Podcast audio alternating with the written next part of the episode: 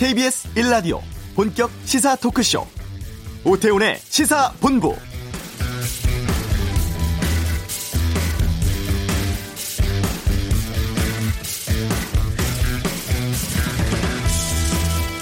평창 올림픽 개막을 며칠 앞두던 지난해 1월 쇼트트랙 심석희 선수는 진천 선수촌을 갑자기 빠져나갑니다. 문재인 대통령의 선수촌 격려 방문을 하루 앞둔 날이었는데요. 언론의 질문에 대해서 당시의 빙상연맹은 감기 몸살 때문이라고 거짓으로 둘러대기도 했었는데요. 결국 이후 감사를 통해서 조재범 코치의 폭행 때문이었던 것이 밝혀지게 됩니다. 이후 경찰 조사가 계속됐고 조 전 코치는 선수 4명을 상습 폭행한 혐의로 기소됐고 현재 항소심 재판을 받고 있습니다. 그런데 재판 과정에서 과도한 폭력뿐만 아니라 오랜 기간 폭압적인 성폭행 범죄가 있었다는 폭로가 추가로 나왔습니다. 오태훈의 시사본부 오늘 2부 아는 경찰에서 이 내용에 대해서 자세히 살펴보는 시간 갖겠습니다. 급격한 인구 고령화 속에서 우리 어르신들의 삶은 어떤 상황일지 잠시 후 이슈에서 알아보겠습니다. 김정은 위원장의 중국 방문과 이후 북미 정상회담에 대한 전망 이번 주 한반도는 시간에 살펴보겠습니다. KBS 라디오 오태훈의 시사본부 지금 시작합니다.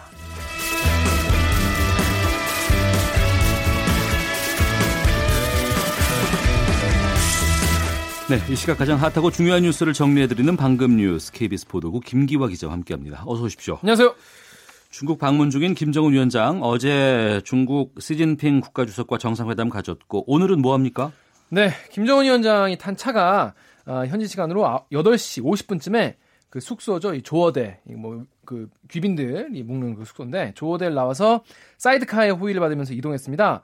베이징 동쪽 지역에 이 경찰이 교통 통제 들어갔다 이런 소식이 들려요. 동쪽? 그렇습니다. 그래서 거기에 뭐가 있냐면 네. 그 북경 경제 기술 개발구라는 데가 있거든요. 어. 그러니까 첨단 기술의 요람인 겁니다. 거기가. 네. 그래서 거기를 지금 산업 현장 시찰을 간 것이 아니겠느냐 이런 얘기가 나오고 있습니다. 네. 어제 정상회담 1시간 동안 가졌다고 하는데 어떤 것들을 논의했을까요? 어, 벌써 네 번째 정상회담이에요. 예. 시진핑 국가주석과 네 번째 정상회담을 가졌는데 1시간 정도 했고요. 어, 아마 이제 2차 북미 회담 관련해서 양국이 어떻게 좀 판을 짤 것인가, 어떻게 좀 협력할 것인가 이런 걸 논의한 건 아니겠느냐라고 얘기가 나오는데 이외에도 미국의 대북 제재 완화 문제 그리고 북한의 비핵화 조치 등 이 북미 협상의 주요 의제가 어, 논의 테이블에 오른 것으로 알려졌습니다.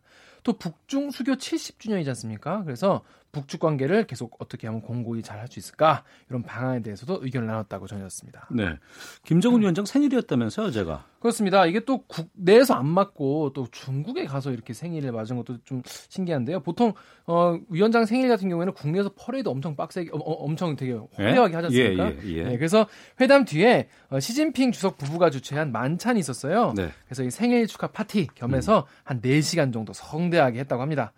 이번 방중을 통해서 중국이 이 한반도 문제에 대한 여전한 영향력을 과시하고요. 북한은 또 핵담판 미국과 하기 전에 네. 중국이 우리 편이다 다시 한번 확인한 셈이 됐습니다. 네. 사과하세요. 네. 북한 김정은 위원장 올해 신년사에서 개성공단 재개 가능성을 언급했는데 네. 개성공단 기업인들이 오늘 방북 신청서 냈죠. 그렇습니다. 이 개성공단 기업인 이 바, 기, 개성공단 기업인 어, 비상대책위원회가 오늘 기자회견을 했습니다. 공장 점검을 위한 기업인들의 방북을 어, 촉구하는 그런 내용이었는데요. 네. 비대위는 문재인 정부를 신뢰하면서 지난 3년을 견뎠는데 더는 버티기 힘들다라면서 생존을 위한 보상 대책 마련해달라 이렇게 주장했습니다. 비대위는 또 이 개성공단이 대북 제재 예외 사업으로 좀 설득될 수 있도록 남북 정부가 국제사회 설득에 적극 노력해달라라고 말했습니다. 네. 그래서 어, 통일부에다가 방북 신청서를 지금 낸 상태입니다. 네.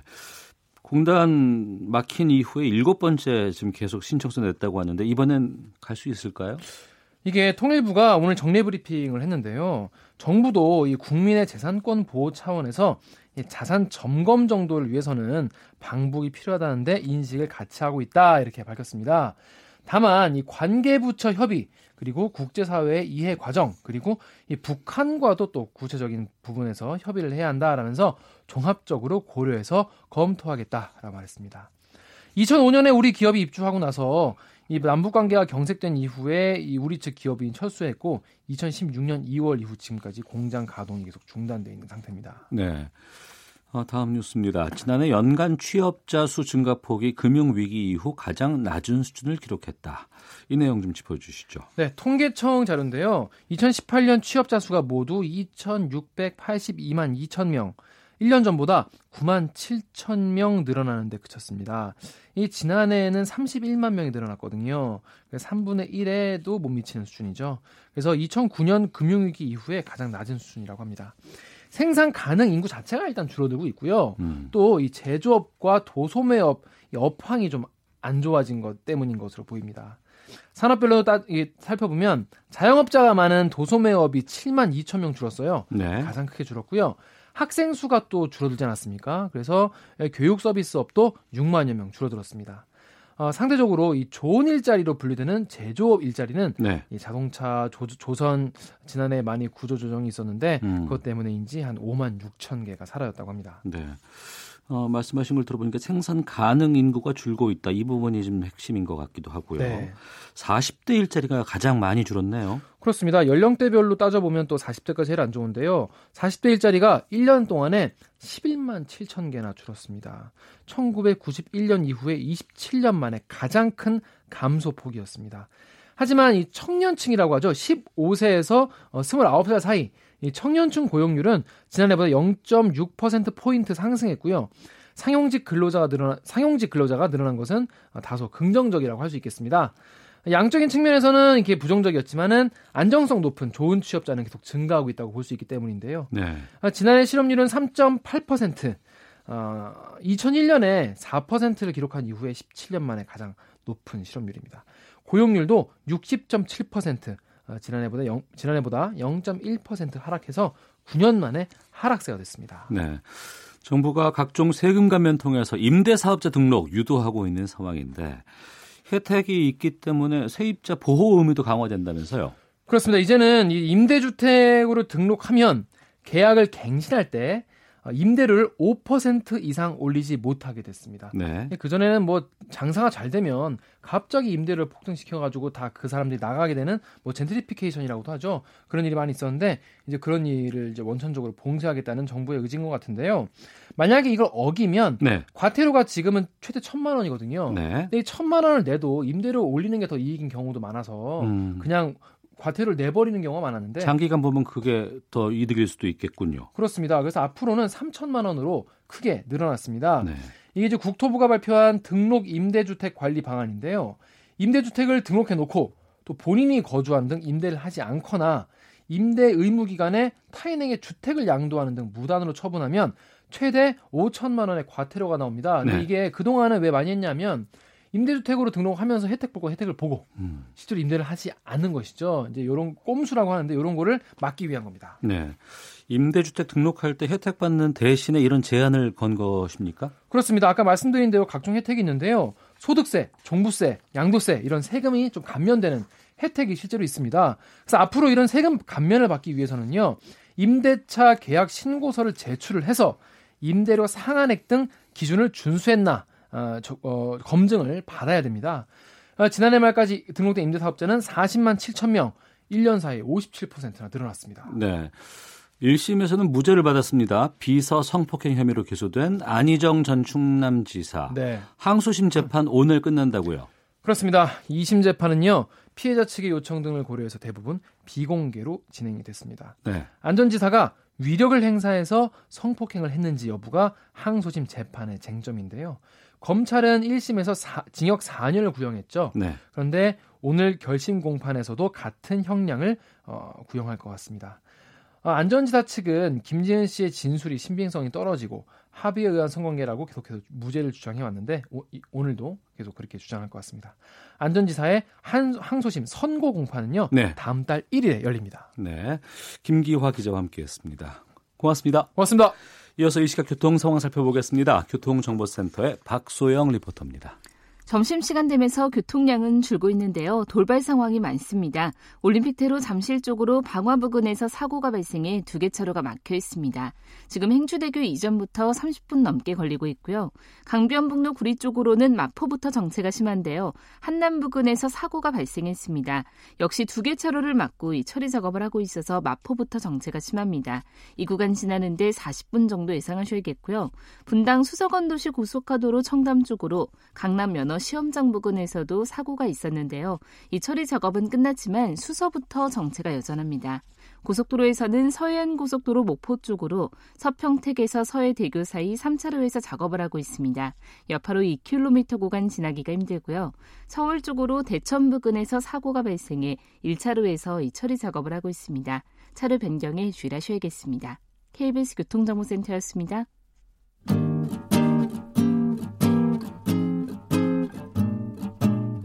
KBS 1라디오 오태훈의 시사본부 여러분의 참여로 더욱 풍성해집니다.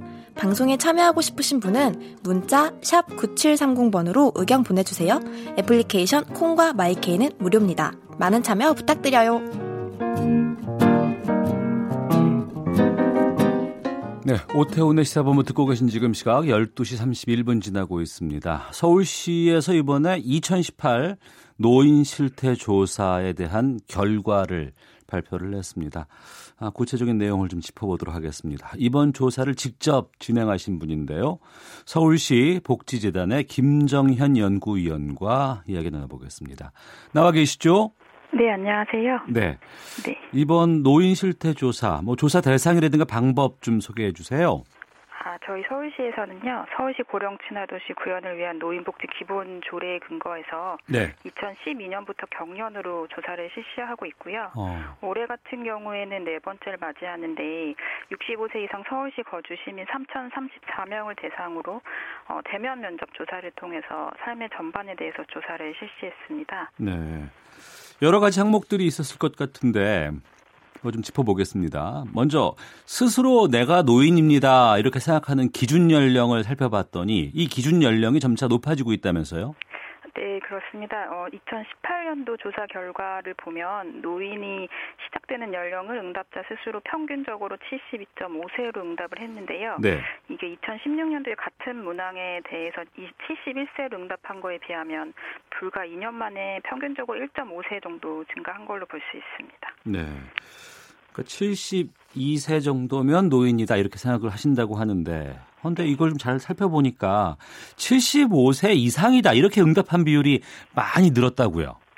예, 이번에 제일 눈에 띄는 부분이 사실 2016년도와 18년 그 2년이라는 시간의 그 사이에서 가장 눈에 띄는 비- 부분이 2016년도에는 75세 이상이라고 응답한 응답자 비율이 23%에 불과했는데요. 네. 2018년도에는 거의 두 배 수준인 40%로 증가를 했습니다. 네. 음. 그 이유는 뭐라고 판단하세요?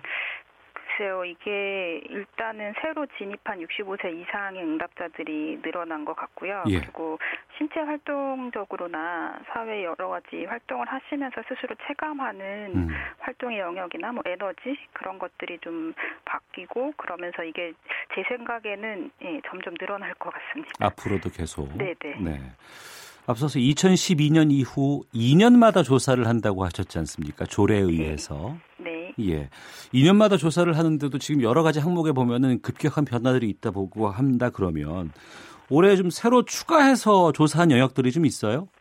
아, 예, 이번에 저희가 65세 이상으로만 구성된 가구를 대상으로 추가로 조사한 문항이 있는데요. 네. 바로 돌봄과 관련된 실태나 욕구를 조사를 해봤습니다. 그래서 이게 나이가 들면서 누구나 아시는 것처럼 신체적으로 기능이 저하할 수밖에 없고 그렇게 되면은 신체적으로 돌봄이 필수적인데 지금 현 상태에서는 정책적으로 좀 대응을 제대로 못하고 있다는 생각이 들었고요. 예. 그래서 향후에 이제 적절하게 대안을 수립하기 위해서는 이 부분에 대해서 노인 음. 가구 대상으로 실태와 욕구를 이해할 필요가 있다고 판단해서 예, 이 부분을 추가했습니다. 그러니까 노인 가구에 대한 돌봄 실태를 추가로 조사를 하신 거 아니에요? 네, 네, 실태와 욕구를 조사를 했습니다. 예, 어떤 결과들이 있었습니까?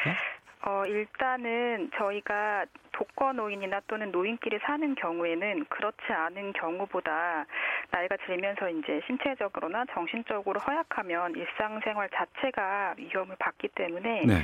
일단 screening 문항으로 허약 척도에 대한 검사를 실시를 했고요. 예. 그 결과를 보면 그 노인 가구 또는 독거 가구에 응답한 그 1,800여 명 중에서 34.6%가 허약 집단으로 분류가 됐습니다. 예. 네. 허약 그 집단이라고 하면 저희가 어떻게 판단하면 되는 거예요, 이분? 일단은 어, 자신의 신체가 건강한지에 대해서 15개 문항으로 예. 네, 응답자들이 거기에 주관적인 생각을 통해서 응답을 하는 TFI 척도라는 기존 척도를 사용을 했고요. 예. 그래서 이게 총 15점 만점인데 여기서 음. 5점 이상이 될 경우에는 네, 허약 집단으로 분류를 합니다. 네. 그러니까 대략 한 35% 정도 어르신들 네. 중에 35%는 허약 집단에 내가 속해 있다 이렇게 보시는 거군요. 네네. 특히 노인끼리 살거나 아니면 혼자 사시는 어르신들의 경우에 어. 예, 그렇습니다. 그럼 이분들을 위한 돌봄 정책이라든가 이런 것들을 더 많이 우리가 좀 연구하고 그렇죠. 네. 해드려야 될 것 같기도 하고 네. 또 이제 주거 문제에 많은 또 관심들이 계실 것 같은데 찾아보니까 현재 살고 있는 집에서 앞으로도 계속 살고 싶다 이런 응답이 86%가 넘었어요. 네, 그렇습니다. 어. 이 부분에 대해서 좀 설명을 해주세요. 아, 이 부분은 어 사실 나이가 들수록 거주지를 옮기면 네. 젊었을 때보다는 적응하는데 시간이 더디고 어 충격적으로 다가올 가능성이 커집니다. 어. 그래서 이와 관련해서 지역사회 계속 거주, 흔히 말하는 AIP라고 aging in place라는 개념이 학계나 정책적으로 정책적인 논의 사항에서는 수년 전부터 이슈가 되어 왔는데요. 네. 이번 조사를 통해서 이걸 신규로 저희가 여쭤봤더니 음. 예, 이전과 이전에 없던 문항인데 여기에 대해서 압도적으로 건강 유지되면 86.3%가 계속 지금 살고 있는 집에서 살고 싶다고 하셨고 네. 거동이 심지어 불편해지더라도 음. 집에서 뭔가 제가 서비스를 받으면서 계속 집에서 살고 싶다라고 응답한 비율도 52.3%로 절반 이상으로 응답을 하셨습니다. 네. 한동안은 뭐 의료 시설이 잘 돼 있는 요양 시설로 뭐 가고 싶다. 뭐 자식들에게 네. 내가 피해를 주고 싶지 않다. 이런 의견도 있었습니다만 이번 조사에서는 그렇지 않았네요, 보니까. 그런 전제를 만약에 하면 네. 뭔가 이렇게 부모된 입장으로서 자식에게 폐를 끼친다면 예. 시설로 가고 싶다라고 응답하는 그 결과가 제 예. 생각에는 제가 직접 이전 연구라든지 대면에서 경험, 경험에 의하면 예. 좀 달라질 수 있을 것 같은데요. 이번 조사는 그러한 제약이나 전제가 없이 음. 네. 본인의 신체적인 그 일상생활을 혼자 할 수 있는지 없는지 여부만 두고 봤을 때 이런 결과를 응답을 하셨습니다. 네. 돌봄 부분에 대해서 저도 좀 살펴보니까 이 부분이 전 걱정이 좀 되던데 자신의 내 스스로의 고독사 가능성을 네, 네. 보통 이상으로 평가를 하셨어요.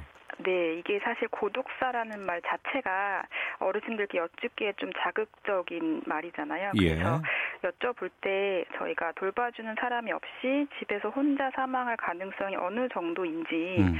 저희가 여쭤봤는데요. 그러니까 보통이거나 그러니까 높거나 매우 높다라고 응답한 분들이 52.2%로 절반 이상으로 예, 나타났습니다. 네. 그렇습니다. 참 그리고 또 보니까 혼자 살거나 65세 이상의 노인 가구에 속한 분들 가운데 이제 배우자라든가 자녀에게 돌봄을 받는 경우도 이제 있다고는 합니다만. 또 한 8.4%의 경우에는 본인이 힘들음에도 불구하고 뭐 물론 건강하신 분도 계시겠지만 직계 네. 가족에게 돌봄을 제공하고 있다. 네. 이건 어떤 경우에 해당합니까? 주로 이게 꼭 같이 사는 경우뿐만 아니라요. 예. 뭐 물론 주는 함께 사는 배우자나 부모를 노부모를 수발하는 경우도 포함이 되겠지만 네. 함께 살고 있지 않더라도 음. 자신 자식이나 또는 손자녀를 돌보는 경우들도 포함을 포함된 결과입니다. 아 그래요. 예. 네. 경제 사회 활동에서 중요한 것이 이제 또 일자리 아니겠습니까? 네네. 이 어르신들의 일자리를 살펴보니까 35% 정도가 현재 일을 하고 계신다고 답을 하셨고 네. 주로 어떤 곳에서 일을 하세요? 아, 저희 조사 결과에 따르면 주로 단순 노무 서비스, 단순 서비스 제공이나 판매업이 압도적이었고요. 네. 그래서 이 분들이 지금 일을 하고 계시지만 음. 노년기에 할 수 있는 일이 과연 어디까지이고 얼마나 다양한 것인지에 대한 고민이 좀 필요한 것 같습니다. 네. 쉬는 것보다는 계속 일하고 싶다라는 의욕들도 많이 높으시죠. 네, 그럼요. 네. 어. 노인 대상으로 한 부- 여러 조사에서 보면은 해를 거듭할수록 이제 네. 근데 앞으로는 일을 하고 싶지 않다는 비율은 증가하고 있, 어요 아, 네. 이게 노인을 대상으로 한 조사의 그 특성이라고 볼 수가 있는데요. 예. 뭐 연금공단이라든지 복지부에서 실시한 노인 실태 조사 관련된 유사 문항을 보면 어.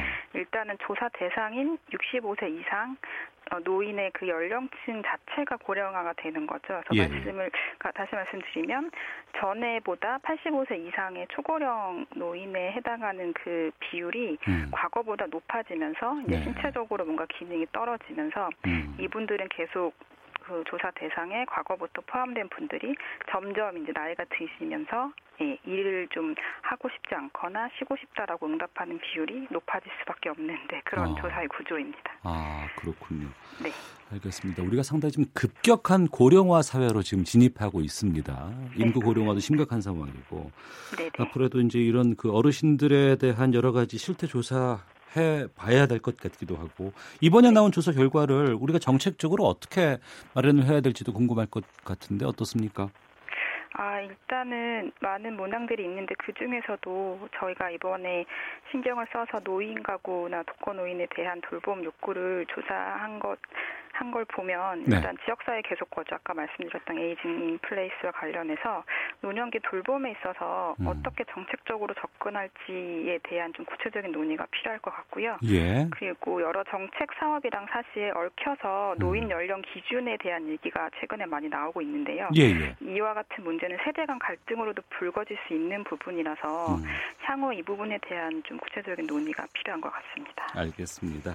자, 지금까지 서울복지재단의 김 정현 연구위원과 함께 말씀 나눴습니다. 말씀 고맙습니다. 네, 감사합니다.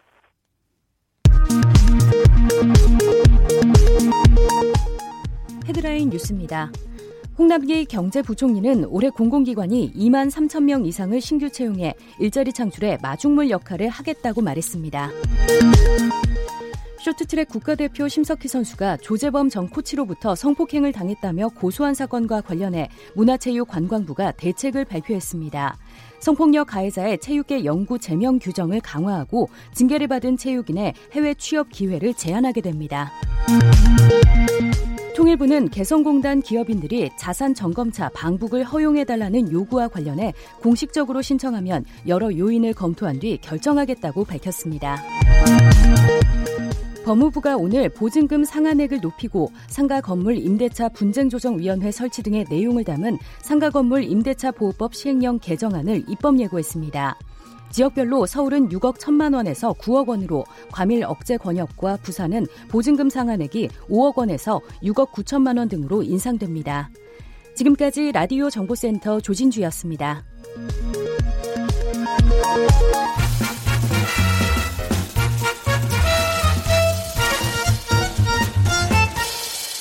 오태훈의 시사 본부.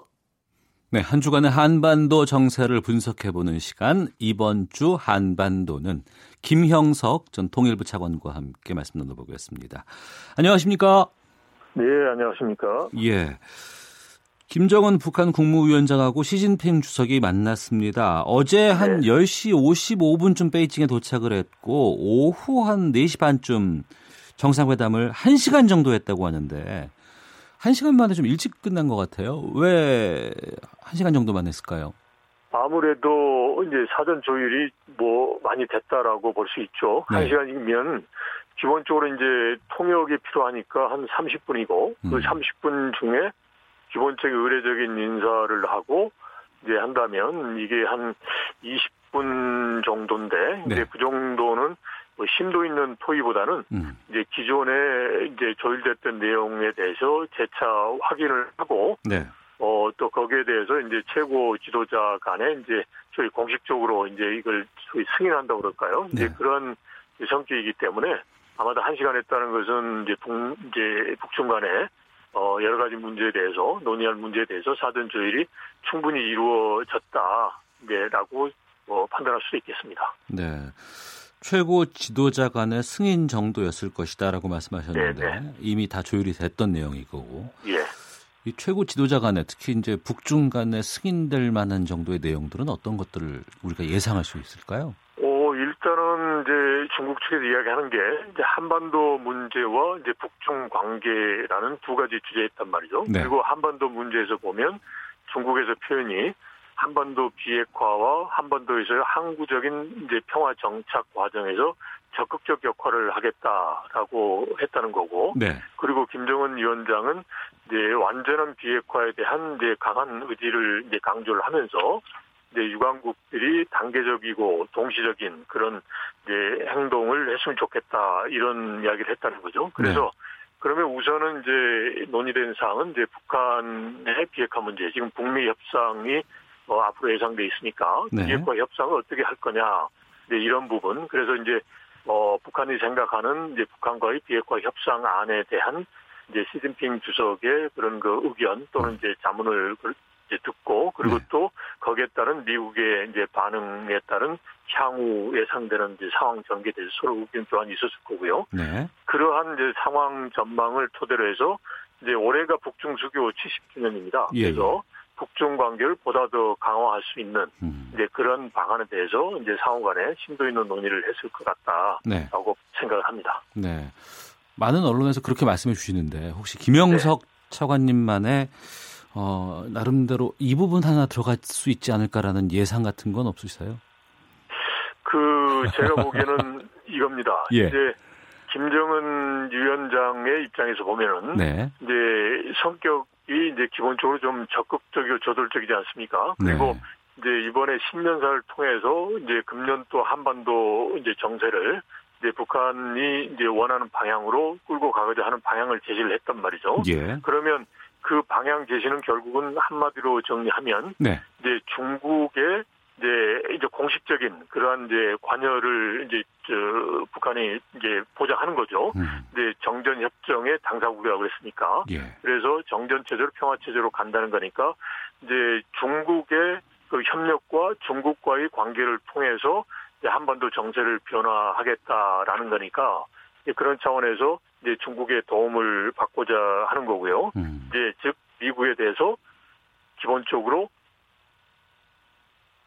예, 말씀하세요. 여보세요? 예, 예, 말씀하세요. 미국에 대해서 이제 기본적으로 지금 어, 북한의 입장 자체가 네네. 이게 북한만의 입장이 아니라 이제 어. 중국과의 긴밀한 협력하에 이루어진 입장이다. 예. 라는 것을 이제 강조하기 위한 이제 그러한 목적이었고 음. 그 다음에 이제 중국 시진핑 주석의 입장에서 보면 대부분 보면 그렇단 말이죠. 이게 과연 이제 북한의 뒷문 역할을 하는 이제 중국, 그게 예. 이제 국제사회의 우리 아닙니까? 네. 근데 그런 뒷문 역할을 계속 한다라고 했을 때 이제 지금 현재 벌어지고 있는 미국과의 무역 분쟁이라든지 음. 여러 가지 측면에서 이제 어 중국의 입장 자체가 어려울 수 있단 말이죠. 네. 그래서 이런 상황에서 김정은 위원장을 이제 불렀다라는 것은 마침 이제 1월 8일이 김정은 위원장 생일이고 하니까 네, 네. 이런 가운데서 김정은 위원장이 보다 더 국제사회가 원하는 그런 방향으로 움직일 수 있도록 이제 시진핑 주석이 이제 성대한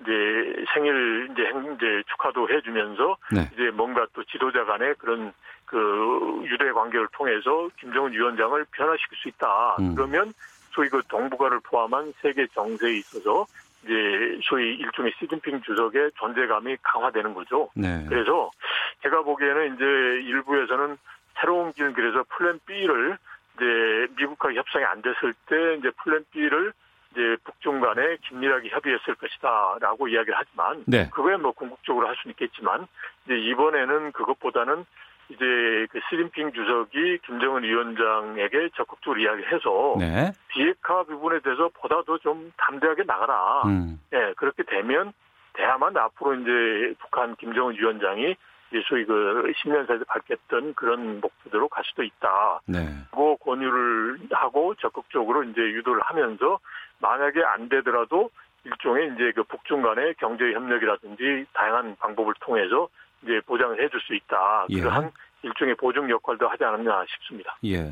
북미 정상회담이 곧 있을 것으로 많은 분들이 전망은 하고 있지만 언제라고는 나온 게 없잖아요, 지금. 예, 예. 근데 앞서서 이제 세 번이나 중국을 방문했던 전례로 비춰보면 일정이 정해진다거나 아니면은 예. 다루어질 내용들이 확정이 됐을 때 중국을 많이 갔단 말이에요.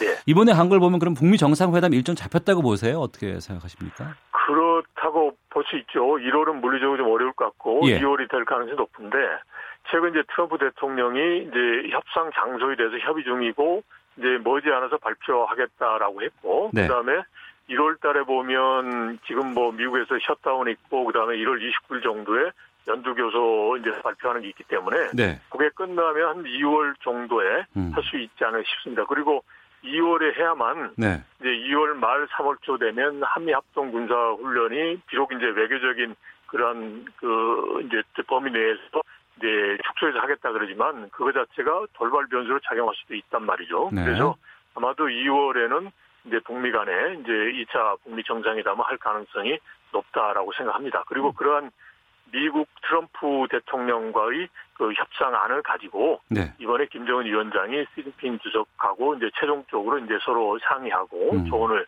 이제 받은 그러한 단계다라고 볼 수 있겠습니다. 네.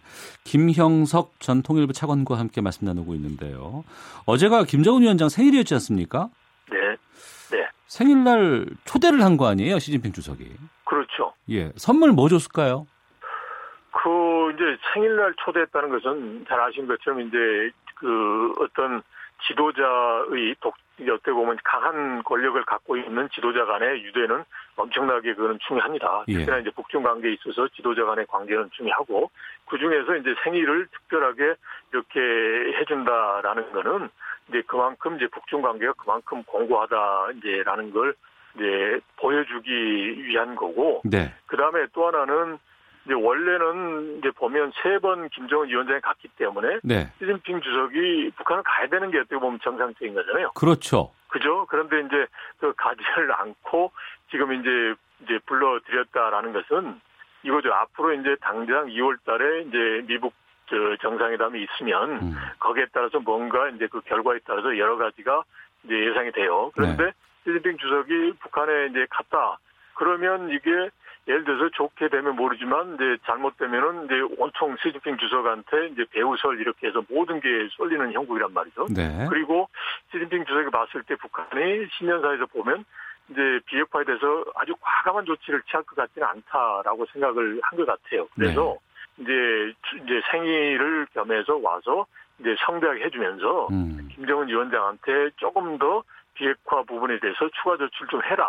네. 국제사회 보다 더 협력적으로 할 수 있도록 이런 쪽으로 유도하기 위해서 아마도 생일이라는 시점을 어 기해서 이제 김정은 위원장을 초청하지 않았나라고 생각할 수 있겠습니다. 네.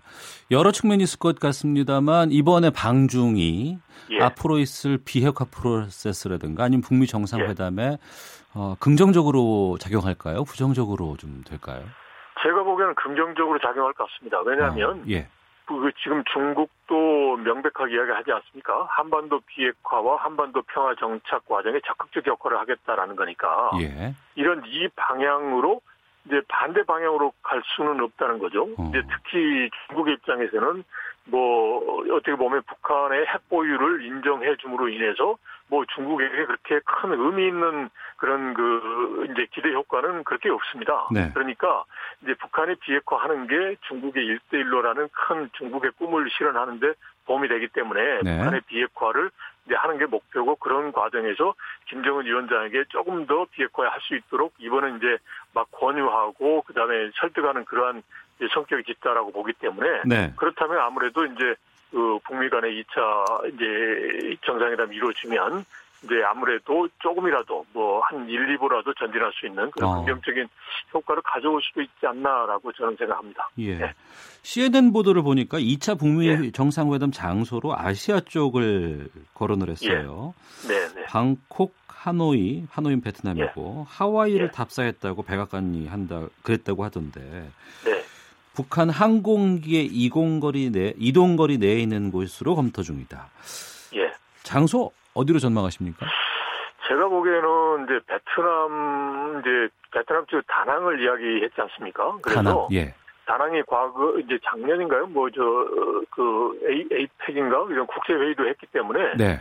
그리고 또 다낭을 베트남이 좀 관광지로 이제 개발하려면 이제 대외적으로 음. 일종의 좀, 좀 알려져야 되지 않습니까? 네네. 그래서 베트남 그쪽이 될 가능성이 높고, 음. 제가 보기에는. 그리고 네. 베트남 자체가 이제 북한이 이제 베트남을 따라가라. 라고 하는 하나의 이제 선례가 될 수 있잖아요. 하나의 모범 사례가. 아, 예. 그리고 그리고 또 이용호 이제 북한의 외무성 외무상하고 그다음에 미국의 이제 관리가 또 베트남 한 번 간 적 있고 음. 그래서 베트남이 될 가능성이 높다라고 보고요. 예. 다만 이제 제가 보기엔 이제 DMZ도 중요한데 지난번에 비건 대표가 와서 DMZ 그 JSA를 한번 방문했잖아요. 비무장지대요. 예, 예. 예, 그렇죠. JSA를 방문했는데 제가 보기에는 이제 남북 간의 군사 분야 합의 이행 상황을 뭐 한번 보자라는 측면도 있지만 네.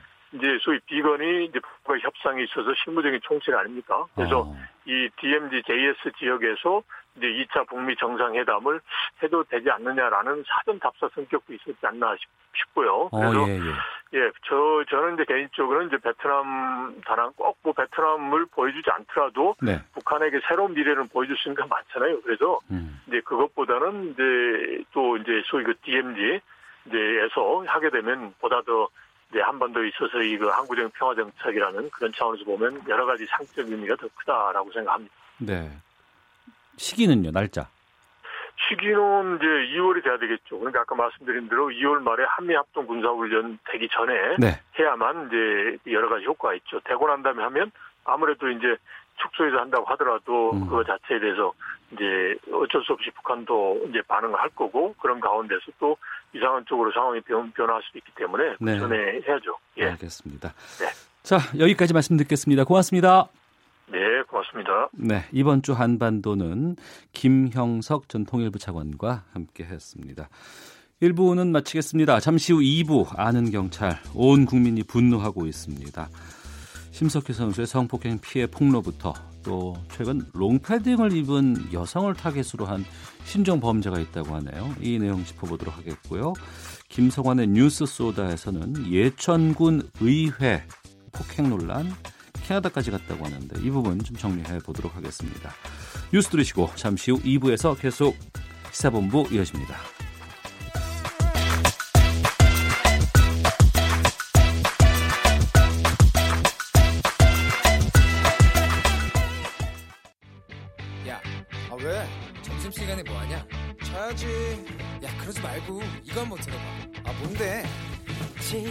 당장 라디오를 켜봐.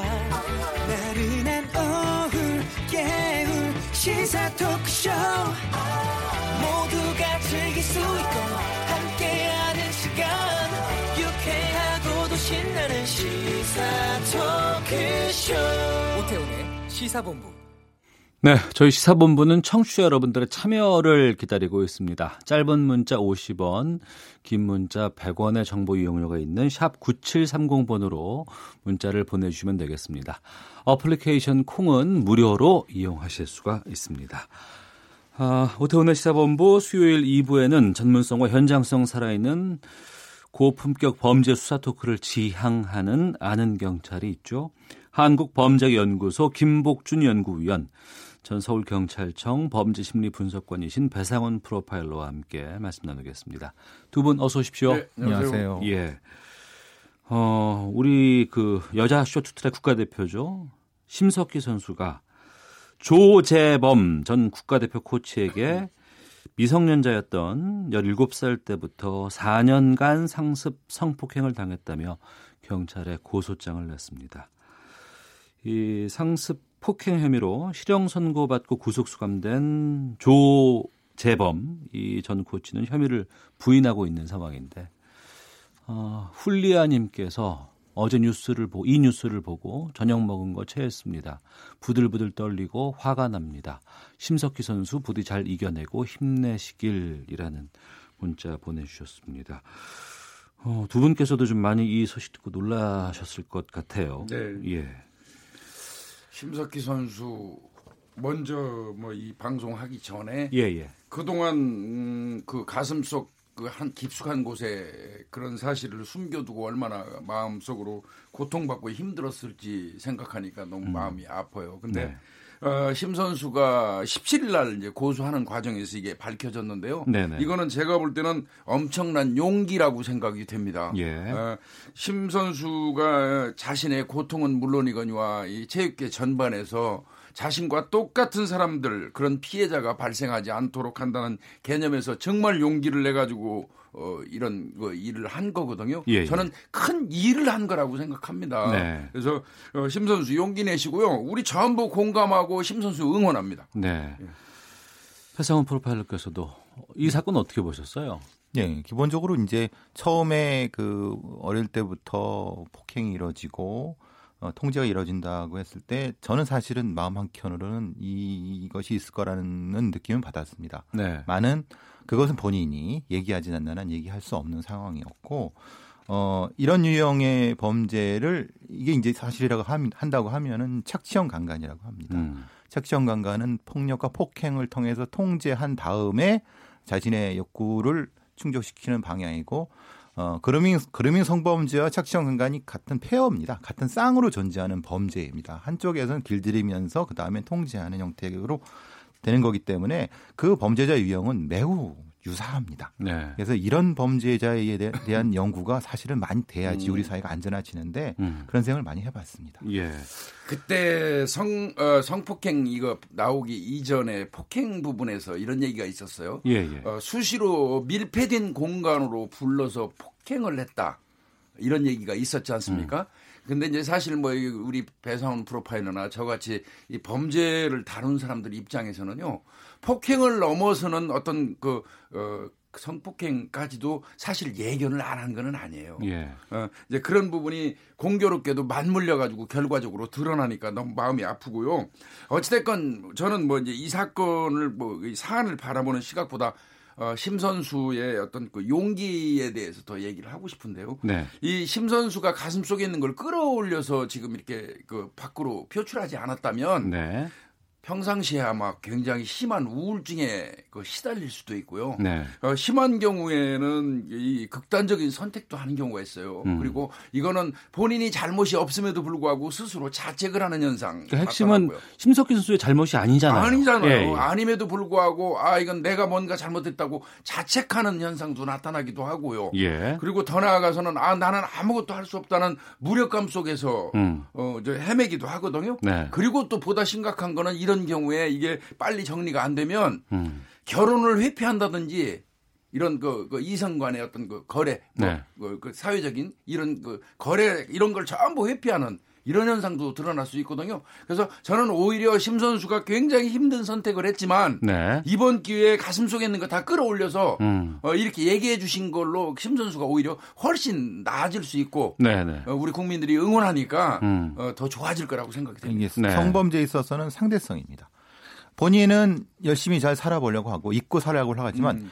가해자가 어떻습니까? 멀쩡히 그냥 사회생활하고 오히려 더 승승장구합니다. 네, 네. 그걸 가해자가. 보는 가해자가 음. 그럼 어. 그걸 보는 이 피해자 입장은 굉장히 스스로 자존감이 막 떨어집니다. 예, 예. 내가 뭐 잘못했지? 음. 내가 잘못했으니까 이렇게 된 거야라고 하고 자기 자책을 하는 방식으로 아까 교수님 말씀대로의 메커니즘이 발생하는 겁니다. 예. 그래서 성범죄의 정의 실현이 그만큼 중요한 겁니다. 음. 적 그거에 대해 맞는 처벌을 해야지만이. 피해자도 자기 삶을 살 수 있는 거고 우리 네. 사회도 건강해질 수 있는 겁니다. 음. 복귀를 해보니까 바로 지난해 이맘때쯤이었습니다. 예, 그러니까 이제 평창 동계올림픽을 앞두고 있고 진천 선수촌에 문재인 대통령이 이제 격려 예, 예, 방문을 예. 하러 가려고 했을 때 그 전날 심석희 선수가 이탈을 한 거거든요. 맞습니다. 근데 그때 빙상협회라는 곳에서는 감기 때문에 못 나왔다고 거짓말을 했습니다. 맞습니다. 근데 그것이 확산이 되고 언론에서 계속 네. 파헤치니까 체육회에서 감사를 들어가게 되고 그 감사를 통해서 폭행이 발견됐고 음. 네. 폭행을 경찰이 수사하는 과정에 서 또 재판하는 과정에서 이제 네. 심석희 선수가 용기를 냈는데 이 심석희 선수가 용기를 내게 된 계기가 팬들의 응원하고 팬레터 덕분이었다고 얘기를 합니다. 우리가 좀 많은 응원을 좀 드려야 네. 될 것. 같아요. 어. 이들이 바라는 거 성폭행의 피해를 받은 그 우리 여성들이 이 바라는 거 다른 거 없어요. 네. 어, 우, 우, 네 책임이 아니라는 거, 음. 자책하지 말라는 거, 네. 그리고 어, 용기 내라는 거. 어, 이- 저희가 해줄 수 있는 거, 그리고 너의 고통을 입으로만 공감하는 게 아니라 진, 진심으로 공감한다는 거를 같이 공유하는 거, 그 이상도 이하도 아닙니다. 음. 이 심석희 선수가, 선수가 이 얘기 하기 전에 예. 그러면 그 체육회나 빙상협회 상층부들은 뭐 했습니까? 어. 몰랐을까요? 저는 몰랐다고 생각하지 않습니다. 음. 물어보고 아니 그분들이 그걸 몰랐다고 하면 그 그게 말이 됩니까? 근데 네. 왜 이렇게 미정의적했을까요? 그걸 밝혀내는 것이 심석희 선수의, 선수의 상처를 보듬어 주는데 음. 첫걸음이라고 볼 수 있습니다. 예. 청취자 9977 휴대폰 뒷번호 쓰시는 분께서 심석희 선수 말고도 말 못할, 말 못한 선수는 지금 없는지 걱정입니다라는 의견도 주셨고, 1774번 쓰시는 분께서는 체육계 미투가 터지면 난리가 날 겁니다. 기량이 아무리 좋아도 코치나 감독에게 잘못 보이면 경기 참여가 불가능합니다라는 의견도 지금 주셨는데요. 그 앞서서 배 교수께서 착취형 성폭력과 글루밍 성폭력이 한 세트라고 이제 네. 표현을 하셨어요. 그러니까 저는 특히 체육계, 특히 선수들을 상대로 어떤 방법으로 어떤 메커니즘으로 이런 지경의 사태가 벌어지게 되는 것인지 심석희 선수에게 조재범 코치는 어떤 존재였을까라고 보십니까? 그러니까 채찍과 당근을 같이 줄 수 있는 사람이죠. 채찍과 당근. 예, 예. 그러니까 당근을 통해서 길들이고 네. 어, 내가 최고다라고 길들이고 나를 말을 따르지 않으면 너의 인생을 좌지할 거나 하고 그 다음에 어, 폭력을 통해서 그 정신을 지배하는.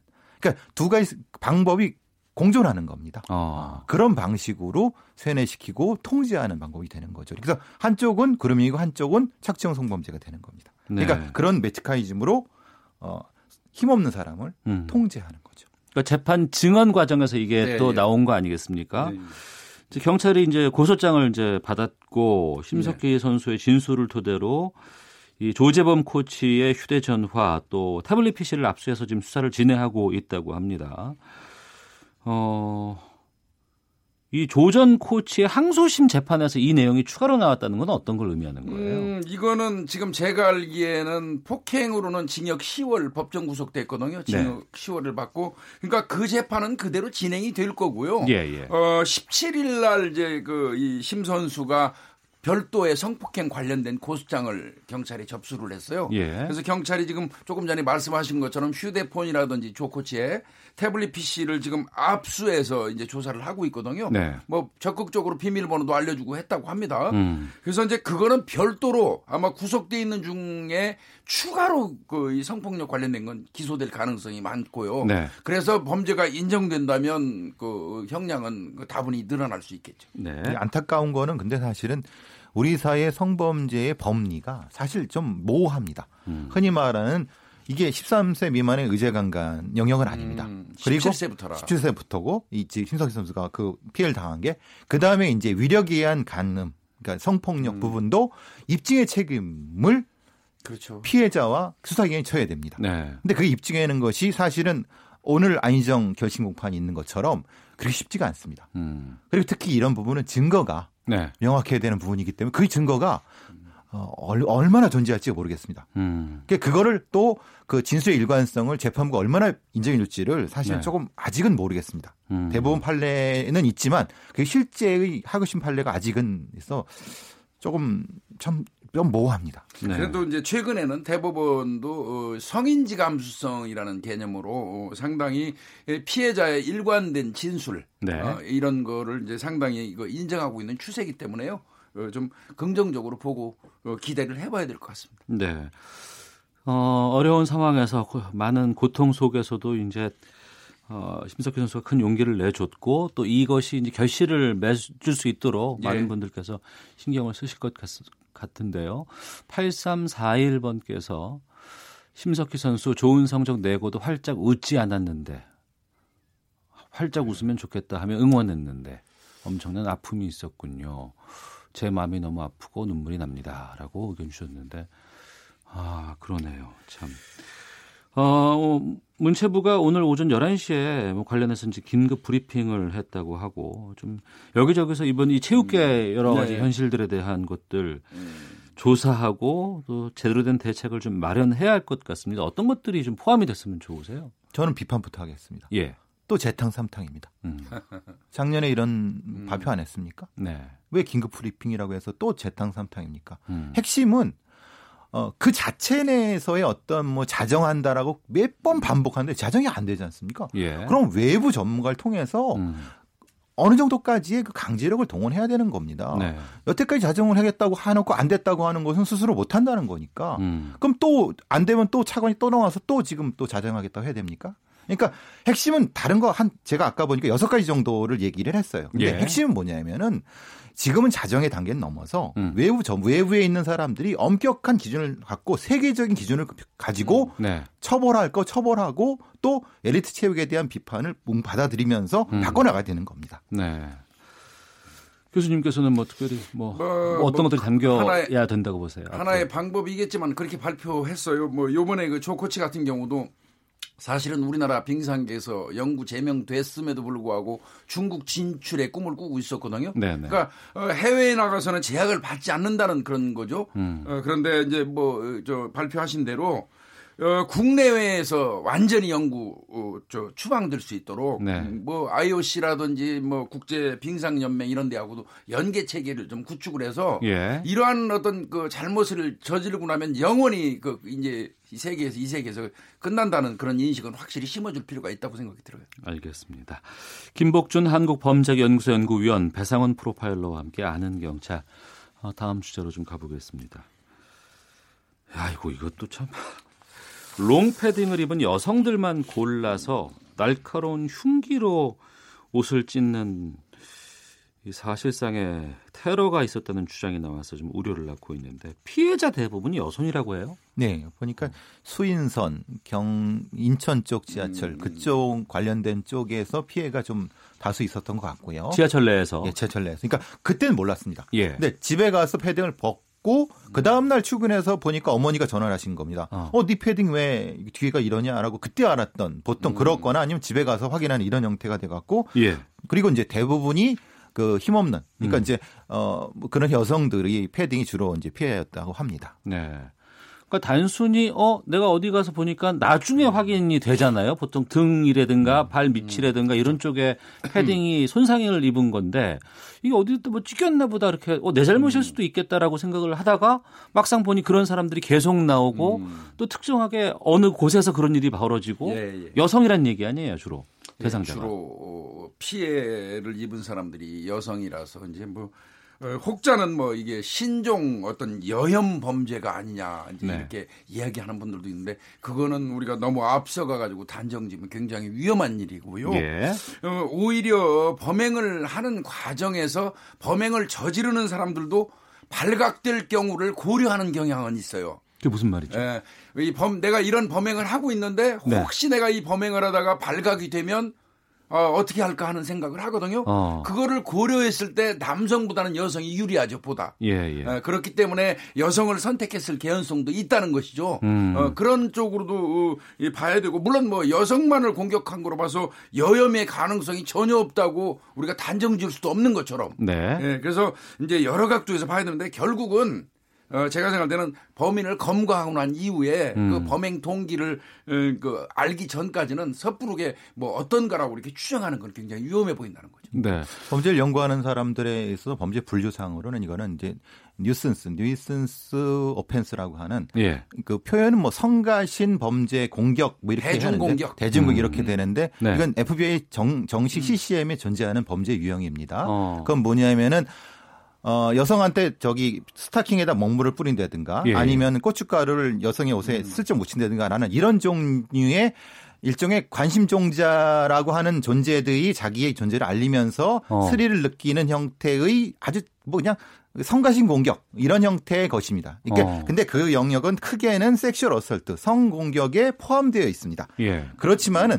성공격에 포함되어 있다고 해서 여성 혐오 범죄라고 할 수는 없습니다. 음. 그 그러니까 그걸 유형을 좀 잘 나눠야 되는데요. 네. 그래서 이제 어쨌든 분류를 해서 이렇게 하는 건 뭐냐면 어 떤 범죄자가 어떤 행동 패턴을 갖는가를 알기 위해서 그런 거고 그 행동 패턴은 매우 그 저기 정형화돼 있습니다. 음. 그렇기 때문에 뭐 잡는 건 크게 어려울 것 같지 않습니다. 지금은 네. 뭐 용의자도 좀 어느 정도 나온 것 같고. 아 그래요? 예, 예. 어.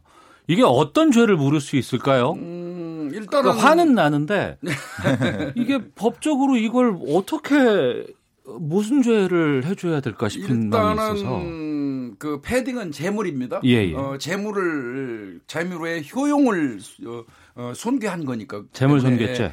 366조 재물 손괴죄가 네, 손괴죄. 될수 있고요. 예. 어뭐 폭넓게 해석한다고 그러면 폭행도 가능할 것 같습니다. 폭행도요. 예. 폭행도 가능. 어. 일단은 범인은 좀 경찰에서 아마 전철 내에는 거의 CCTV가 있고 또 목격자도 많은 편이거든요. 예, 예. 그래서 이제 어느 정도 압축해서 수사 중에 있는 걸로 알고 있는데 음. 검거하고 나서 범행 동기를 따져 보면 네. 어떤 뭐 죄명을 적용할지 또 그 사람의 의도가 또 작용하거든요. 어. 이, 어, 죄명을 다룰 때는 이제 그 검거 이후에 따져봐야 될 것 같습니다. 알겠습니다. 자, 한 소식을 좀 더 다뤄보도록 하겠습니다. 저희가 지난주에 한번 이 부분에 대해서 말씀을 좀 나눴습니다만, 그, 그 강북 삼성병원 임세원 교수를 살해한 피의자 이 박모 씨가 오늘 검찰로 넘겨졌나요? 넘겨지는지 확인을 좀 좀- 송치했습니다. 아, 송치했습니까? 예, 검찰로 송치를 했습니다. 경찰이. 예.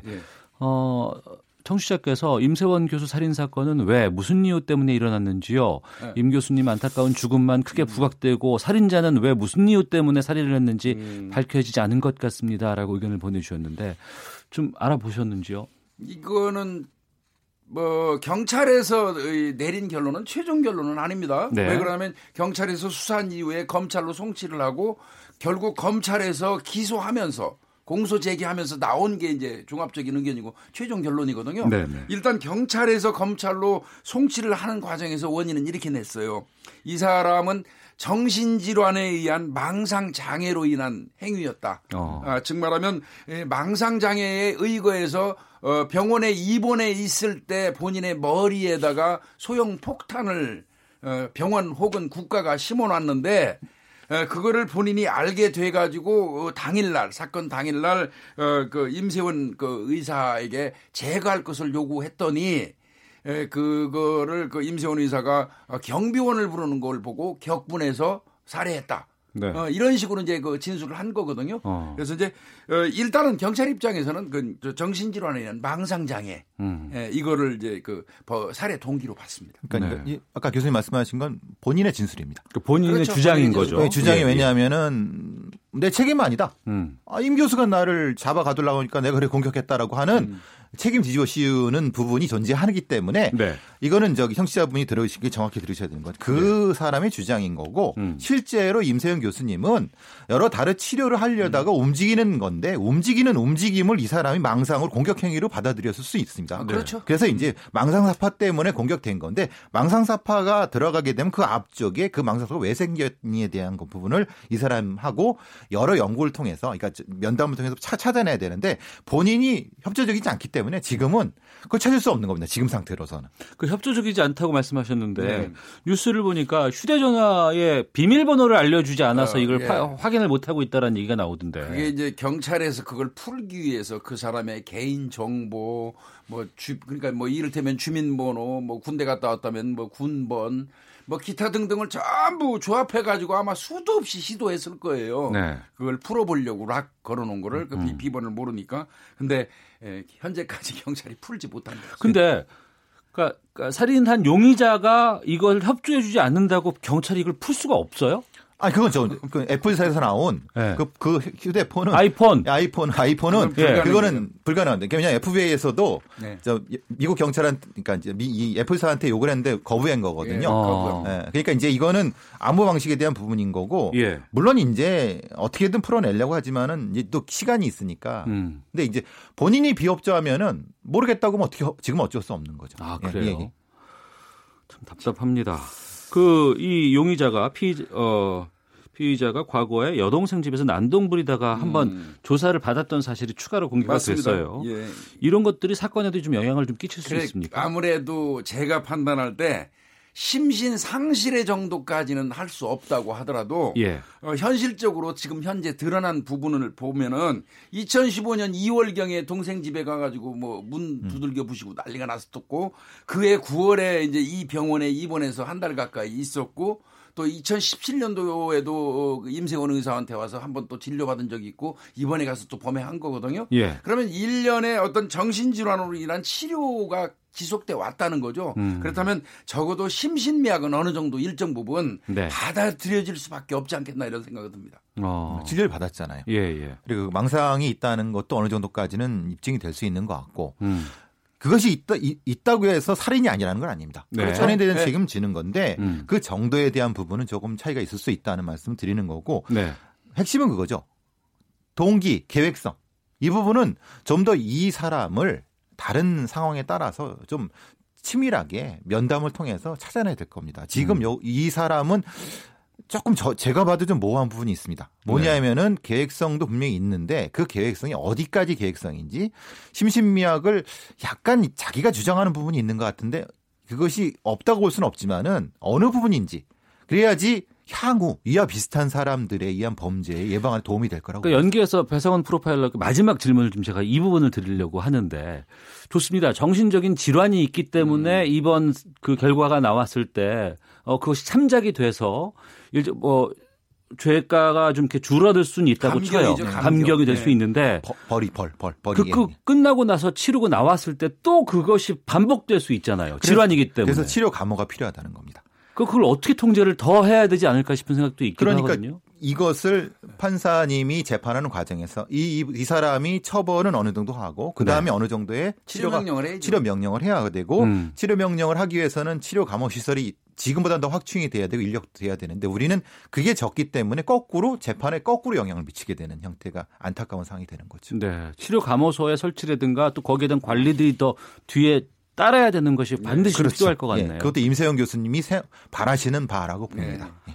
알겠습니다. 자, 김복준 한국범죄연구소 연구위원 배상원 프로파일러와 함께 아는 경찰 말씀 나눠봤습니다. 두 분 감사합니다. 감사합니다. 헤드라인 뉴스입니다.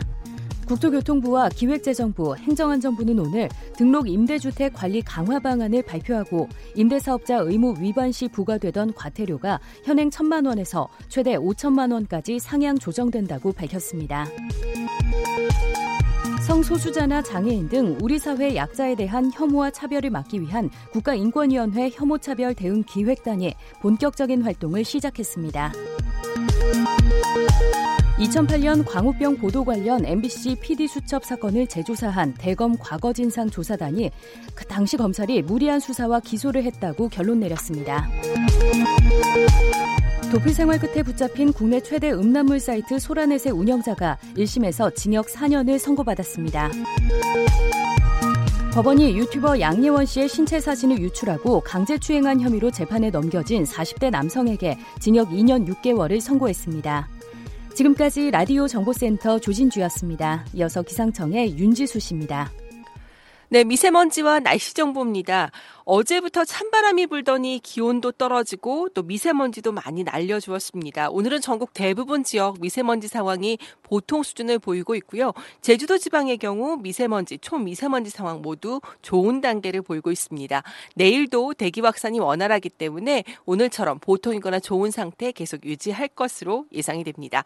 점차 고기압 가장자리에 들면서 구름량이 늘었습니다. 서울은 다소 흐린 듯 하지만 비와는 무관한 하늘 높은 구름이 자리하고 있고요. 이렇게 오늘과 내일 전국 대부분 지역 고기압 가장자리에서 가끔 구름이 많이 끼겠습니다.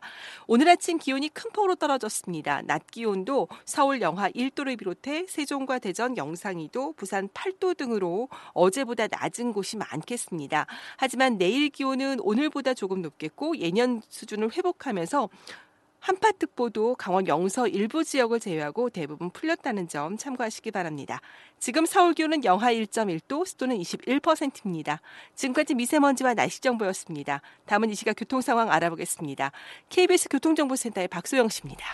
간선도로에 사고 여파를 받는 곳들이 있습니다. 먼저 올림픽대로 잠실 쪽인데요. 방화 부근에서 사고가 있었습니다. 4차로를 막고 이 처리 작업을 하고 있어서 행주대교 이전부터 20분 넘게 걸리고 있고요. 강변북로 구리 쪽으로도 한남 부근에서 있었던 사고로 원효대교부터 정체가 여전합니다. 북부간선도로는 구리 쪽으로 원룸 분기점 부근 1차로에 고장난 차가 서 있는데요. 여파로 종암 분기점부터 밀리고 있습니다. 고속도로에서는 서해안고속도로 목포 쪽으로 서평택에서 서해대교 사이 3차로를 막고 작업을 하고 있습니다. 여파로 서행하고요. 서울 외곽순환고속도로 판교에서 일산 쪽, 장수에서 송내까지, 또 반대쪽으로는 중동에서 송내 사이로 밀립니다. 그 밖에 경부고속도로 부산 쪽으로는 잠원에서 서초, 그리고 신갈에서 수원까지 정체가 되고 있습니다. KBS 교통정보센터였습니다.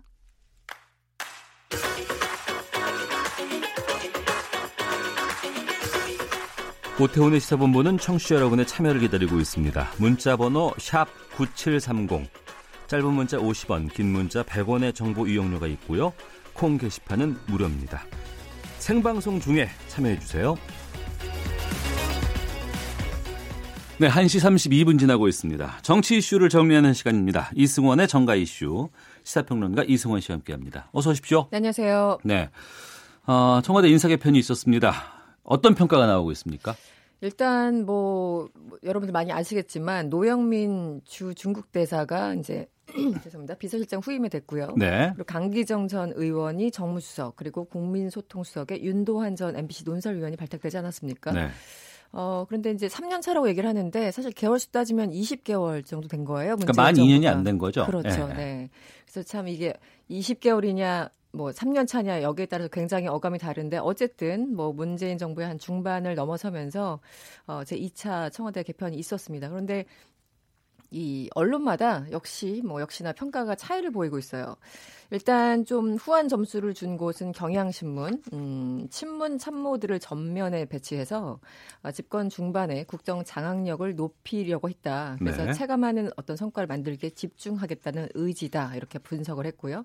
어, 한결에는 야당과 대화 라인을 복원한다, 복원한다라는 것에 대해서 평가는 있지만 또 친정 체제에 대해서 좀 우려하는 시각도 있다 이런 시각을 좀 담았고 예.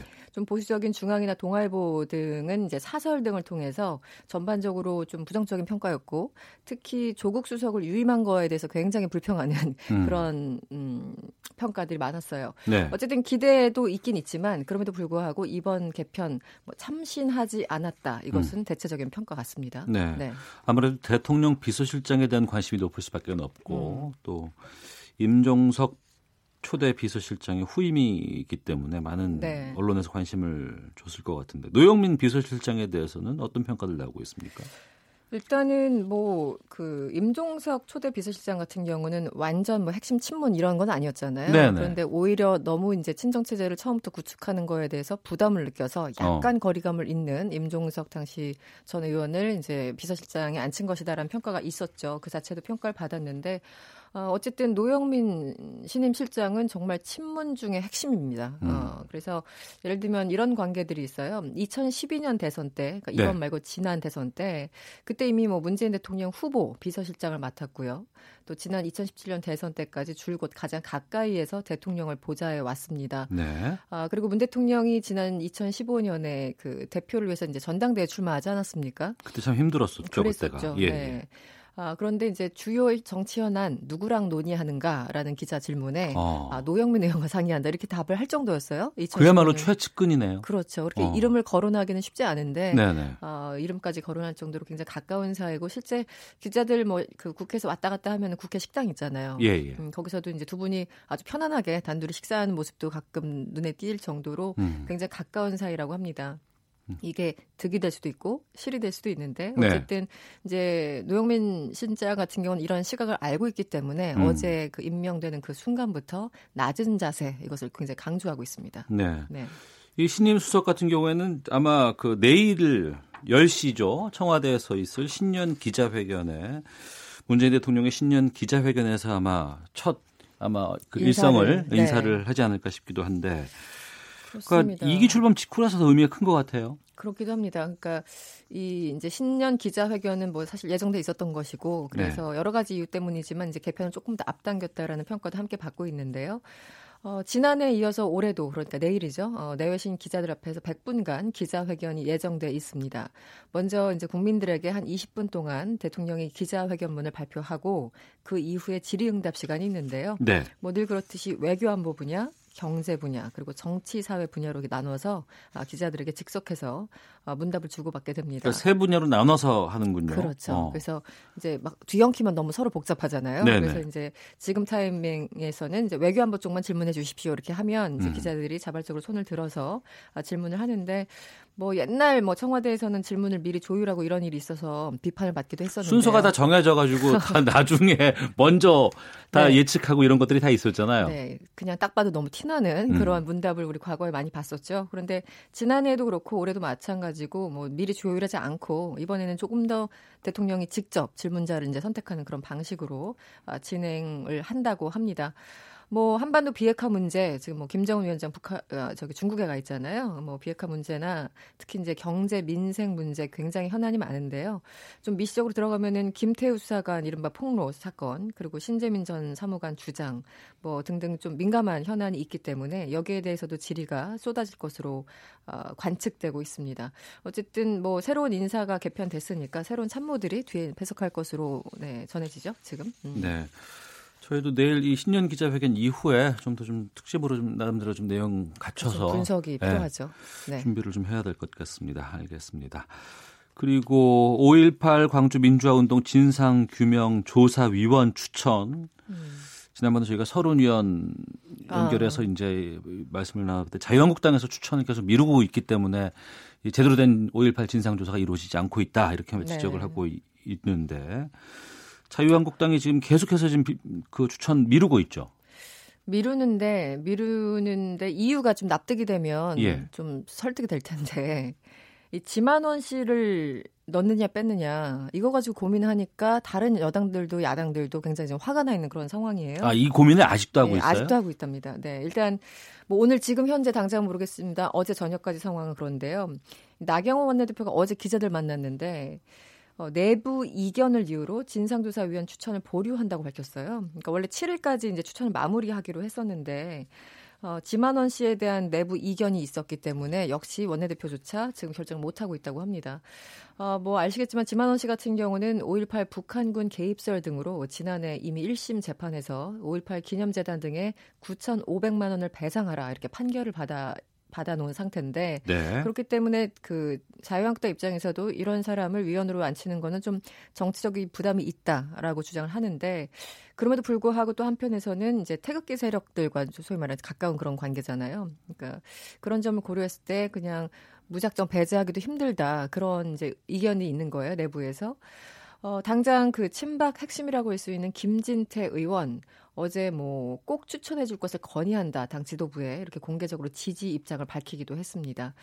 아, 그리고 관련해서 지만원 씨 당사자는요. 이 나경원 원내대표가 자신을 배제하려 한다면서 어, 그 시내에서 열렸던 집회에서 노골적인 욕설을 퍼부었다고 전해지고 있어서 더 굉장히 좀 민감한 문제로 퍼지고 있는 것 같습니다. 그럼 지만원 씨는 5.18 진상조사 위원으로 추천받아 자기가 가서 일을 하고 싶다고 주장을 하고 있는 그런 거예요? 그런 거죠. 네, 상황이.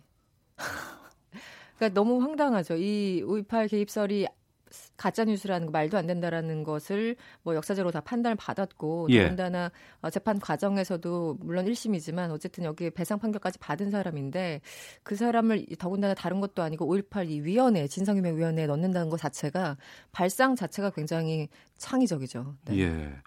뭐 민주당은 물론이고 네네. 다른 네. 야당에서도 비판 목소리 당연히 내, 겠죠 네. 뭐. 뭐 어이없다, 이해하기 어렵다 이런 반응이 나오고 있어요. 뭐 민주평화당에 당연히 그런 것이고요. 어, 바른미래당에서도 역시 비판의 목소리가 나오고 있습니다. 이 하태경 최고위원이 어제 페이스북에 글을 올렸는데요. 어, 지만원 씨는 당시 10대 초등학생이던 탈북자들까지 북한군의 특수부대였다는 우스운 주장을 하는 사람이다 이렇게 주장을 했고요. 이 황당무계한 증언을 하는 지만원 씨에 대해서 아직까지 5.18 진상조사위원으로 가능성을 열어놓고 있는 한국당은 도대체 어떤 생각을 하고 있는지 궁금하다 이렇게 밝혔습니다. 어쨌든 검토 대상이 된다는 것 자체가 좀 이해할 수 없다 이런 반응이 뭐 여야에서 함께 나오고 있는 그런 상황인데 네. 자유한국당 여기에 대해서 고민을 좀 빨리 끝내주셨으면 하는 그런 음. 바람입니다. 네. 네. 그러니까 5.18 진상 규명하기 위한 특별법을 국회에서 합의 처리를 한 거 아니겠습니까? 작년에 예. 그렇죠. 네. 그리고 이제 각자가 이 진상조사위원들을 추천을 해줘야 되고 음. 다른 당은 추천 다 마쳤죠. 그렇습니다. 그 문희상 국회의장 그리고 더불어민주당은 지난해 9월에 이미 몇 명을 이제 추천을 했어요. 뭐 안종철 전 국가인권위 기획조정관 그리고 뭐 민병로 전남대 교수 등을 추천을 했고 바른미래당도 오승용 전남대 교수 등을 추천을 했습니다. 그런데 네. 어, 앞서 말씀드린 것처럼 한국당이 이지만 원 씨 문제를 가지고 계속 늦추면서 이 법안이 공포된 게 지, 작년 3월이니까 네. 거의 뭐 1년이 다 돼가는데 10개월 지났는데요. 어, 진상조사단이 여전히 출범하지 못하고 있어서 음. 도대체 법 통과시켜놓고 뭐 하고 있는 것인가 네. 비판을 네. 받는 상황이죠. 어. 네. 이런 상황에서 또 전두환 씨가 그 민주주의 아버지다라는 그런 발언들이 나와서 더욱더 네. 파장이 확산되고 있고 참 변하지 않는 것 같아요. 사람들 참 보면. 아, 다음 소식으로 마지막 요거 하나 짚어보고 끝내겠습니다. 네. KBS 단독으로 이게 보도가 나- 나갔던 부분이라서 청와대 네. 행정관이 육군 참모총장을 외부에서 만나고 여기서 또군 인사 자료를 분실을 했어요. 여기에 대해서 공세가 좀 이어지고 있다면서요. 예, 계속되고 있습니다. 일단 뭐 김태우 수사관, 신재민 사무관 논란에 이어서 굉장히 지금 여권에서는 곤혹스러운 그런 상황인데요. 아, 국방위원장을 지낸 이 자유한국당의 김학용 의원 어, 오늘 입장문까지 냈는데 아, 우리나라 국방 인사가 얼마나 주먹구구식인지 보여주는 희대의 사건이다 이렇게 규정을 했고요. 이 참모총장을 아무 거리낌 없이 불러내고 2급 군사기밀에 준하는 서류를 통째로 분실할 정도로 개념 없는 행정관에게 어, 대한민국의 안보가 저당 잡힌 꼴이다 이렇게 주장을 하고 있습니다. 네. 뭐 김관영 바른미래당 원내대표도 마찬가지고 지금 손학규 뭐 대표도 마찬가지고 이번 일에 있어서는 이 야당이 일제히 음, 공격을 공세를 지금 멈추지 않는 그런 분위기입니다. 네. 청와대도 해명했다면서요. 어, 뭐, 엊그제 그 김희겸 대변인이 이제 해명을 했는데, 뭐, 거기에 대해서 해명이 좀 납득이 된다는 분도 있고, 안 된다는 분도 있는데요. 어쨌든 그 해명 자체를 가지고 또 야당이 다시 한번 공격을 하고 있는 것도 사실이에요. 어, 일단 그 청와대에서는 대통령을 지침을 받아서 하는 행정관도 어쨌든 얼마든지 누구든 만나서 얘기할 수 있다 이런 취지로 설명을 했거든요. 네. 그리고 꼭 공식적인 장소가 아니라 얘기를 할 적에 뭐 카페에서도 만날 수 있는 거 아니냐 이렇게 반, 그 반론을 폈잖아요. 아, 그런데 이제 여기에 대해서 반박이 들어오는 게 군 인사 시스템이나 어떤 절차와 같은 그런 정말 중요하고 공적인 문제였다면 굉장히 공식적인 거기 때문에 참모 총장이 청와, 청와대 오던지 아니면 청와대에서 집무실에 가던지 이렇게 정상적인 루트를 통하는 게 아, 보다 좀 정상적이지 않는가라는 어떤 그런 반론이 제기되고 있고요. 네. 그리고 어쨌든 그 정 행정관이 이제 전 행정관입니다만 이 담배를 피우려고 주차했다가 자료를 잃어버렸다라는 설명 도저히 그 납득이 안 간다 이런 음. 얘기가 나오고 있어요. 그리고 통상 10월에 발표하던 장성 진급 발표가 당시 실제 한 2개월 정도 미뤄지지 않았습니까? 네. 그래서 여러 가지 지금 그 개의치 않으니까, 그러니까 이게 설명이 안 되니까 여기에 대해서 진상 조사가 필요하다 야당이 공격을 하고 있습니다. 네, 알겠습니다. 시사평론가 이승원 씨와 함께 했습니다. 고맙습니다. 네 고맙습니다.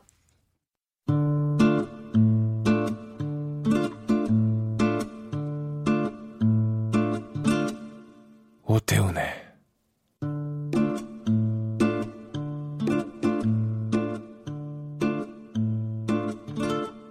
시사본부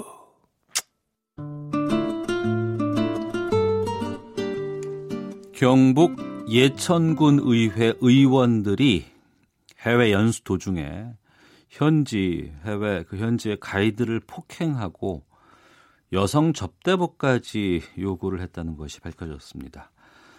이 의원들은 뒤늦게 출장 비용 모두 반납하겠다고 밝혔지만 의원직 사퇴를 요구하는 여론은 더욱 커지고 있습니다. KBS 일라디오 김성환의 시사야 진행자, 뉴스 소다의 또 진행자 김성환 씨와 함께 하도록 하겠습니다. 어서 오십시오. 네, 안녕하세요. 예. 청취율 조사 기간인데 한번 강조해 주셔서 고맙습니다. 아, 그래요? 10시 5분부터. 모르셨어요? 청취율 조사 기간이라는 걸? 아니, 지금 청취율 조사 기간이란 말이에요? 알겠습니다. 박종철 전 부의장, 예천군 의회 부의장이죠. 네, 맞습니다. 가이드를 폭행하는 CCTV 영상이 어젯밤 공개가 됐습니다. 저도 보셨어요? 봤고요. 예, 아, 예. 저도 보고 사실 놀랐는데요. 왜냐하면 박전 의장 부의장이 그 동안에 뭐 손톱으로 금융전 정도였다 이렇게 설명을 했었거든요. 그러니까 인터뷰에서 기자 앞에서 그 얘기를 다 자신이 카메라 앞에서 했잖아요. 네. 예. 근데 CCTV 영상을 보니까 전혀 상황이 달랐던 거예요. 예. 많은 분들이 아마 그 영상 보고 놀라셨을 것 같고 또 화가 나셨을 것 같은데요. 그러니까 이게 연수 나흘째인 지난달 23일에 있었던 거예요. 그러니까 캐나다 토론토에서 관광버스에 의원들이 먼저 몇몇이 탔습니다. 탔는데 오후 6시를 조금 넘긴 시각이었는데 그때 갑자기 박 전 부의장이 앞쪽으로 뚜벅뚜벅 걸어오더니 그러니까요. 그냥 50대 가이드 얼굴을 빡 하고 이렇게 폭행을 하는 장면이 그대로 담겨 있거든요. 음.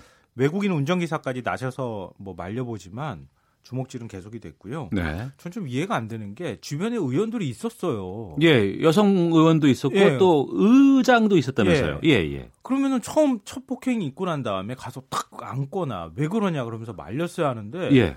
뭐 그냥 멀뚱하게 쳐다보기만 하고 이런 모습을 보고 참 이게 이해가 안 된다고 생각을 했고요. 가이드는 뭐 사진 보셨으면 아시겠지만 안경이 부러지고 얼굴에 피가 나는 이런 사진이 지금 공개돼 있는 파편이 또 박혀가지고 그걸 또 빼내기도 했다고 했었다고 하고요. 하고요. 네. 그래서 뭐 우리식으로 말하면 119죠. 911에다가 연락을 할 수밖에 없는 상황이었다고 하는군요. 네. 문제는 이 지점인 것 같아요. 그러니까 개인이 누군가가 폭행을 했다는 그 폭행에 대한 폭행죄에 대한 처벌을 받으면 돼요. 네.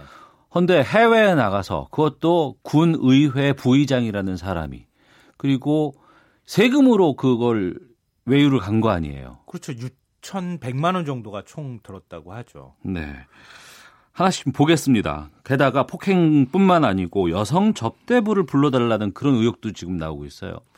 이게 폭행이 있던 날이었어요. 네. 버스 안에서 이 권도식 의원이 음. 여성- 같이 그 예천군 의원인 예, 거죠. 그렇죠. 같이 갔던 의원이죠. 여성 접대부 보도가 있는 술집으로 데려가 달라 요구를 했다는 겁니다. 당황한 가이드가 보도라고 하니까 네. 보도 기자를 불러달라는 말씀이시냐 이렇게 아 기자를 불러달라고 하느냐. 네. 물론 그런 뭐 홍보를 위해서 기자를 불러서 뭐 여러 가지 얘기를 하거나 할 수는 있겠죠. 예. 너무 황당해서 그런 이제 반응을 어. 보인 거죠. 그러니까 보도라고 하는 게 이게 좀 은어 같은 거잖아요. 그러니까 접대부들을 부르는 그런 거 말씀하시는 보도라고 거죠. 부르잖아요. 예, 예, 예. 예. 예, 그러니까 그런 말이 설마 캐나다에 와서 이런 말을 할 거라고 상상을 못 했다는 거죠. 음. 근데 가이드 말로는 이런 요구를 수차례 했다는 건데 권도식 의원의 해명이 또 황당합니다. 요구를 안 했다고는 하진 않아요. 네? 정확하게 설명을 요구를 했다고는 말합니다. 어, 예, 예. 근데 왜 얘기를 했는지를 맥락을 말씀드리면 권 의원의 직접 얘기입니다. 태어나서 처음 외국에 갔기 때문에 궁금한 게 많아서 여기도 한국처럼 노래방이나 가요주점 문화가 있느냐, 도우미도 거기 있느냐 한 번 질문한 것이 전부였다. 내가 노래방에 가면 눈도 어둡고 해서 책자에 있는 번호도 찾아주니까 그런 의도로 물어본 건데 수차례 요구했다고 하니까 억울하다. 이거, 어떻게 이- 들리세요? 이거, 이걸 해명이라고 한 거예요? 네, 이거 제가 그대로 지금 읽어드린 거예요. 어, 책자에 그러니까 있는 번호 눈이 나빠서 책자에 있는 번호가 안 보이니까 노래방 번호가 예, 그래서 이 접대 여성을 불러달라 이제 이런 얘기를 했다는 건데 예, 예. 그러니까 안 불러달라는 말을 한 거는 아니잖아요. 네. 불러달라고 말은 했는데 내가 뭐 그렇게 억지로 여러 차례 불러달라고 한 것은 아닌데 네. 억울하다. 근데 불러달라고 한 거잖아요. 음. 이 부분도 답답한데요. 그리고 이 박종철 박종철 전 부의장이 가이드와 5천 달러에 또 합의를 했다 그래요. 폭행하고 난 다음에 이게 네. 문제가 될 상황이니까. 어. 근데 그러고 난 다음에 나도 한번 때려봐라. 나도 돈 한번 벌어보자. 이런 얘기를 했다고 가이드가 지금 얘기하고 있는 상황이고요. 예. 호텔에 들어가서는 술 마시고 뭐 고성방가까지는 아니더라도 문 열어놓고 막 소란을 피웠다 그래요. 그래서 다른 투숙객들이 호텔로 연락을 해가지고 호텔 카운터에서 제발 좀 조용하게 해달라. 뭐 이런 항의도 받기도 했다. 이게 이제 가이드의 설명입니다. 네. 경북 예천군 의회 의원들 일부가 이제 해외 연수 중에 이제 이 일을 벌인 겁니다. 다 간 거예요. 다 갔어요. 한 명도 예, 안 빼고. 예. 일부가 아니네요. 가- 전부네요. 일부가 한 건 아니고요. 전원 다 갔습니다. 어. 전원 다 갔고 이번에 논란이 됐던 행동을 했던 사람은 이제 몇몇이 될 수 있겠죠. 그런데 이게 지금 보도가 나오고 그리고 CCTV가 공개가 됐기 때문에 많은 국민들이 분노를 하고는 있지만 여기뿐이었을까요? 아니라는 게 문제인데요. 예. 이거 제가 설명드리면은 아마 옛날 기억이 생각나시는 분들이 많을 것 같습니다. 외국에 나가서 망신시킨 사례가 적지가 않은데요. 거의 2013년이 최정점이라고 제가 자료를 쭉 찾아보니까 그래요. 서울 성북구 구의회 의원 18명이 7박 9일 일정으로 터키 이스탄불로 떠납니다. 네. 2013년은요 중동 지역이 엄청나게 시끄러웠어요. 그 민주화 시위가 봄, 많이 예, 있었던 시기죠. 자스민 혁명이라고 해서 아랍의 봄이 막 몰아닥칠 때였거든요. 음. 막 시위가 도심 곳곳에서 화염병하고 체류탄이 난무하는 상황이었는데 네. 이런 상황에 터키로 간 거예요. 예. 이스탄불에 가서 가서 가니까 아무래도 시내가 어선하잖아요. 시끄럽고. 근데 이거를 여행사한테 항의를 한다고 시내 한복판에서 숙소가 마음에 안 든다. 뭐 난 왜 시끄러운 방에 배정했느냐 이러면서 항의하는 과정에서 거의 뭐 여행사한테 보상을 요구하다가 육박전 직전까지 갔다. 어. 이게 당시에 보도가 된 적도 있습니다. 예. 그리고 인천 연수구의 의원들은 삿포로로 또 연수를 떠났는데요. 음. 마침 그때가 북측이 남북 불가침 협정을 파기하겠다고 선언했을 때였어요. 아이고 예. 예. 남북 긴장이 전쟁 위기가 굉장히 고조되고 있는 상황에 있는데 그래도 갔다는 거예요. 음. 삿포로 호텔 방에 모여서 늦은 시간까지 또 술 마시고 앞서 예천군 의회 의원들이 호텔에서 항의받았다고 하는 것처럼 그런 일들 고성방가를 해서 투숙객들이 항의하는 일이 벌어졌습니다. 네. 그리고 경기도의회 윤화섭 의장의 행선지 미스터리가 크게 화제가 되기도 했는데요. 이 경기도하고 전라남도가 상생 협약을 맺는 자리가 있었다 그래요. 네, 네. 근데 경기도 경기도가 아 의장님이시니까 음. 도의회 의장님이 참석하셔야죠. 이렇게 얘기를 했는데 불참을 했어요. 네. 근데 이렇게 중요한 행사에 왜 참석하지 않느냐 이런 지적이 잇따르니까 윤 의장이 갑작스럽게 큰어머니가 돌아가시는 바람에 모든 일정을 취소하고 벌교로 내가 내려갔었다. 어. 이렇게 해명을 했습니다. 예, 예. 여기까지 갔으면 그나마 이해될 그수 상이 있는데 있어서 못 갔다는 거 아니에요? 예. 예. 알고 봤더니 행사 이틀 전부터 프랑스 카네가 있었어요. 영화제에 참석 중이었다는 얘기가 뒤늦게 알려지면서 엄청나게 당시에 큰 비난을 받기도 했었습니다. 음. 참 이 의원들 뭐 외유성 출장 그리고 세금을 이용한 이러한 출장들 해외 연수 이런 것들 참 많이 있지 않습니까? 네. 뭐 공무원들도 뭐 옛날에 지적도 많이 있었고 이제는 좀 안 그러겠지 싶었는데 별로 변한 게 없네요. 그것 때문에 아마 많은 국민들이 실망하셨을 것 같아요. 근데 보통 이제 선진지 견학이라고 부르거든요. 예천군 의회 의원들도 명목은 도심 재생 현장 시찰이라고 하면서 간 거예요. 근데 대부분이 관광 일정으로 짜여져 있었는데 이렇게 지방의회별로 평균 1년에 한 한 차례씩 외국을 나갑니다. 음. 근데 그런데 숱한 논란이 되고 있죠. 가장 대표적인 게 레밍 사건이죠. 네, 네, 작년 네. 7월에 아. 청주가 물난리 났을 때 그때 충북도의회 의원들이 아, 그랬네요. 갔다 예, 예, 왔잖아요. 예, 예. 김학철 의원이 언론에서 막 비난을 하니까 레밍 들쥐 같다 뭐 이렇게 표현을 해서 시끄러웠고 이번 지방선거에서 결국 공천 못 받았습니다. 근데 이 일을 겪고 난 다음에 이게 극과 극인 게 충북도의회 교육위원회가 해외 연수를 또 떠났어요. 네. 떠났는데 어, 9월 27일부터 10월 6일까지니까 레밍 사건이 발생하고 한 두 달 뒤쯤에 간 거예요. 어. 스웨, 스웨덴, 덴마크, 독일로 떠났는데 여행 일정을 짤 때부터 북유럽 국가 전문가 윤성현 전 청주시 의원을 합류시켰고요. 네. 현지에서 이동할 때 버스나 지하철 같은 대중교통을 이용했습니다. 어. 하루 15,000보씩 걸어 다녔다 그래요. 예. 현지 8박 중에서 4박은 호텔이 아니라 현지인의 집에서 민박하고 직접 음식도 해 먹었습니다. 음. 이걸 어떻게 알고 알았겠느냐? 이 연수 첫날부터 돌아올 때까지 SNS로 어디를 가는지, 어디에 있는지, 뭘 먹었는지 이걸 음. 다 실시간 중계하다시피 했어요. 네, 의원들이. 네. 네, 네. 어. 그러니까 한쪽에서는 외국 여행처럼 막 해외 연수라고 떠나고 다른 한쪽에서는 지금 이런 일들도 벌어지고 있는 거예요. 그러니까 음. 거의 극과 극으로 지금 갈려가지고 네. 어, 현 상황이 그렇게 이제 진행이 되고 있는 거죠. 네.